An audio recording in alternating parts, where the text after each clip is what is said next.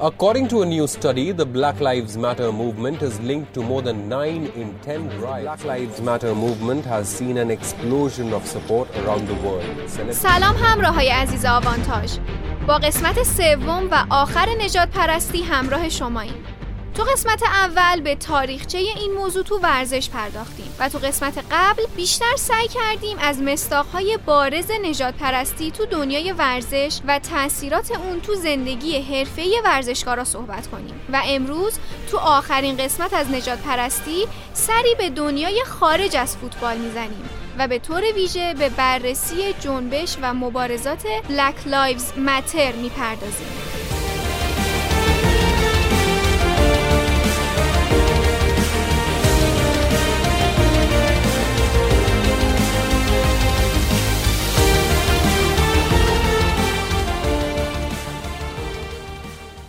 درباره شدت نجات پرستی که به جان فوتبال افتاده به طور مفصل صحبت کردیم و مستاخهای زیادی هم از آسیبها، پیامدها و البته همبستگی و همدلیا گفتیم.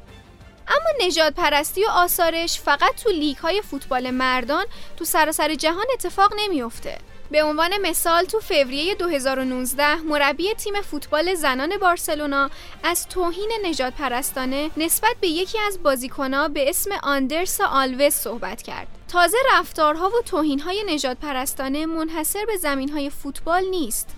لیگ برتر بیسبال، بسکتبال، والیبال و خیلی رشته های دیگه از این اتفاق شوم در امان نبوده و نیست. حالا سری به دنیای خارج از فوتبال بزنیم که ببینیم چجوری حامی مبارزه با نجات پرستی بودن.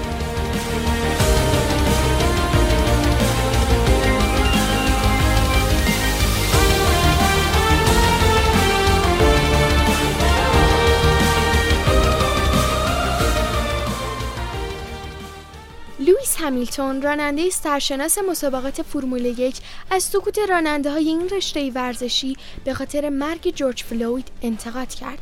این راننده 35 ساله که به عنوان یکی از بزرگترین ورزشکارای انگلیس شناخته میشه بارها به دلیل رنگ پوستش نجات پرستی رو تجربه کرده. قهرمان شش دوره فرمول یک تو صفش نوشت می‌بینم چه کسانی ساکت هستن. برخی از این افراد بزرگترین ستاره های رشته ورزشی خودشون هستند اما سکوت کردن رشته ورزشی من تحت سلطه سفید هاست و به همین خاطر شما هیچ اعتراضی درباره مرگ جورج فلوید در بین راننده های فرمول یک نمی بینید. من یکی از معدود افراد رنگین پوستم و هنوز تنهام. ما در قلبمون با نجات پرستی و نفرت به دنیا نیومدیم. این چیزها توسط کسایی که خودمون می‌دونیم به ما یاد داده میشه.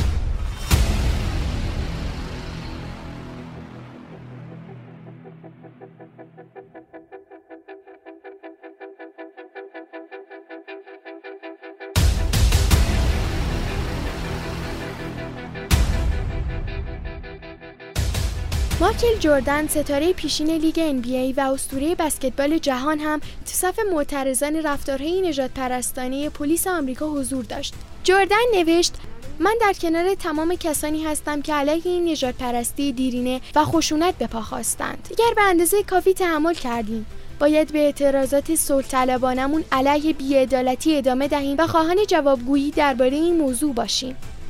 صدای واحد ما باید روی رهبران ما برای تغییر قوانینمان فشار بیاورد یا اینکه باید از آرایمان برای ایجاد یک تغییر سیستماتیک استفاده کنیم.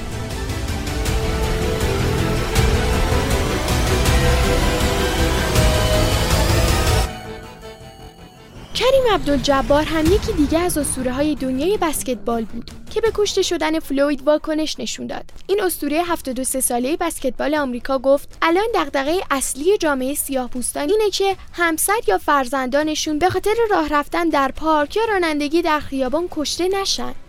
وضعیت طوری شده که سیاه‌پوستان ترس بیرون اومدن از خونه رو دارن.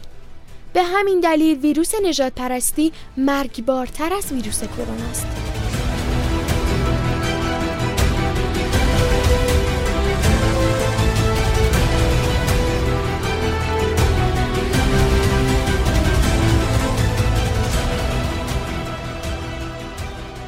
صحبت ها و واکنش های لوئیس همیلتون، مایکل جردن و کریم عبدالجبار در نتیجه خشونت پلیس آمریکا علیه یک سیاهپوستی به نام جورج فلوید بود که احتمالا تا امروز کمتر کسی اسمش رو نشنیده باشه.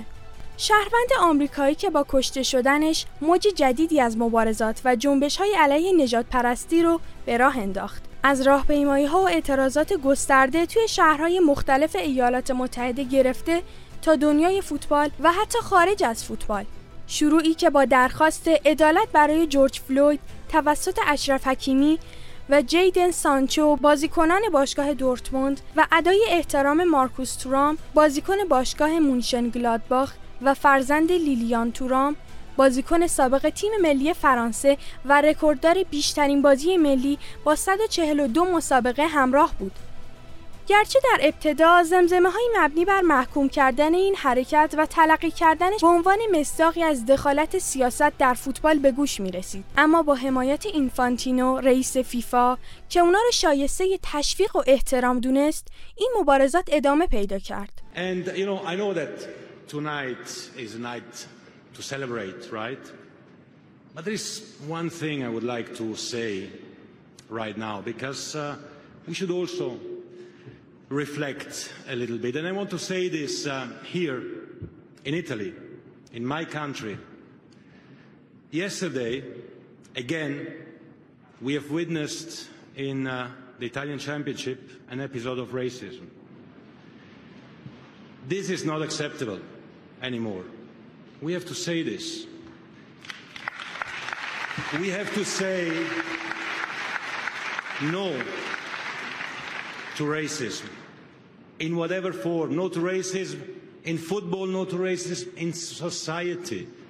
But we don't have just to say it, we have to fight against it. We have to kick racism out once and for all in Italy and in the rest of the world, out of football and out of society.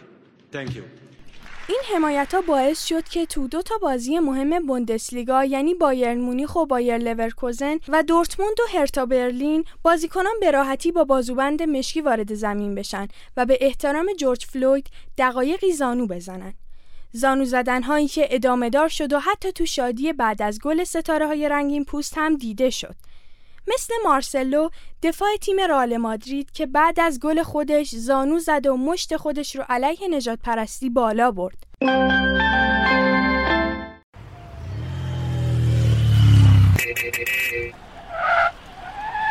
برسونمه. مزاحم نشو برو پیکارت توجه توجه. علامتی که همکنون میشنوید اعلام یک پیشنهاد بیشرمانه است و معنی و مفهوم خاصی ندارد. ناموسن محلهای شلوغ را ترک و شرافتا گروه تنز ریز موج را دنبال کنید. حالا اسمت چی هست؟ یه گوش در یه گوش دروازه. پخش از رادیو ریز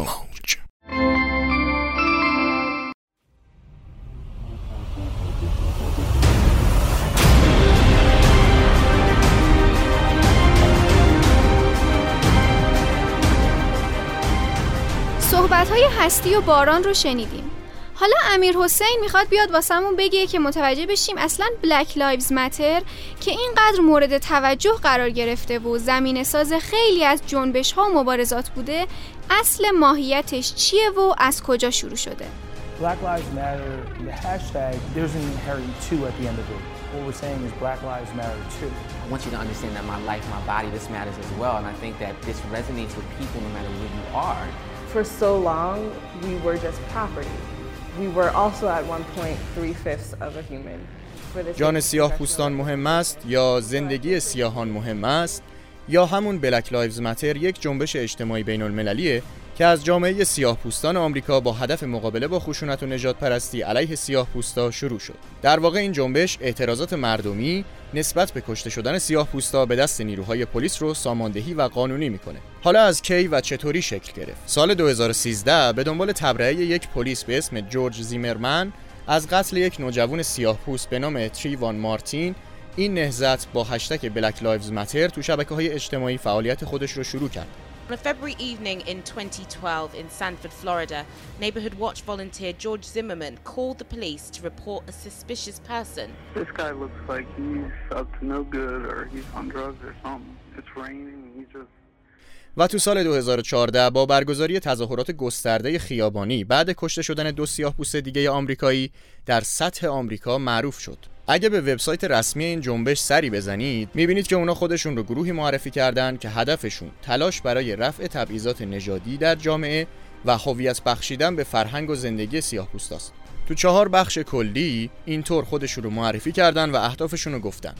یک ما جهانی هستیم ما جمعی از آزادیخواهان هستیم که به یک حرکت فراگیر گسترده اعتقاد داریم. دو ما زندگی تمام افراد سیاه پوست از هر طیف و طبقه اجتماعی و با هر جنسیتی رو به رسمیت می‌شناسیم. سه ما برای جهانی تلاش می‌کنیم که زندگی سیاه دیگه هدف نابودی نیست. چهار سهم ما از انسانیت حضور در این مبارزات و تلاش برای از بین بردن این ستم مرگباره. تمام زانو زدنهای قبل از بازی ها، شعارها، بنرهای ضد نجات پرستی و ترند شدن هشتگ زندگی سیاه پوستان مهم است ریشه در این جنبش هفت ساله داره جنبشی که با قتل یک سیاه پوست دیگه دوباره آتیش زیر خاکستر ور شد و این بار تا جامعه ورزش هم پیش اومد. اما فکر نکنیم که این نهزت تو همه کشورها و توسط همه بازیکنها حمایت میشه. برای مثال رئیس انجمن فوتبال لهستان و افسانه فوتبال زبیگ نیوبونیک به وضوح با زانو زدن بازیکنهای فوتبال لهستان مخالفه و اینطور مخالفتش رو بیان کرده که من کاملا مخالف چنین جست هایی هستم. این یک پوپولیسم یا همون عوام فریبی واضحه. چرا که هیچ کاری در عمل به خاطرش انجام نمیشه. گاهی اوقات فوتبالیستا زانو می‌زنن و اگه شما دلیل این کار رو از اونو بپرسین خیلیاشون نمی‌دونن.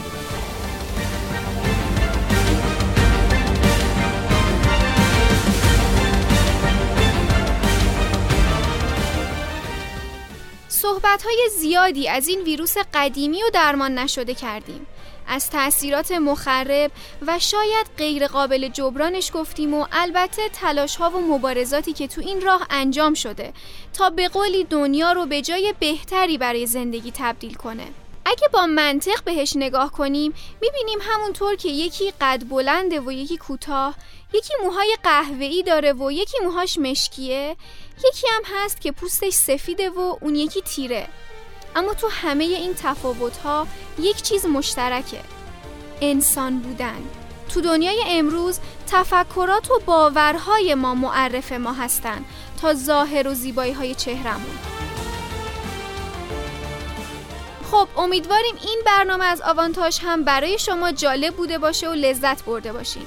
ما رو تو فضای مجازی با آدرس آوانتاژ underline pod دنبال کنید و نظراتتون رو با ما در میون بذارید و اگه موضوعی هست که علاقه دارین دربارش بیشتر بدونید و بشنوید واسمون بنویسید.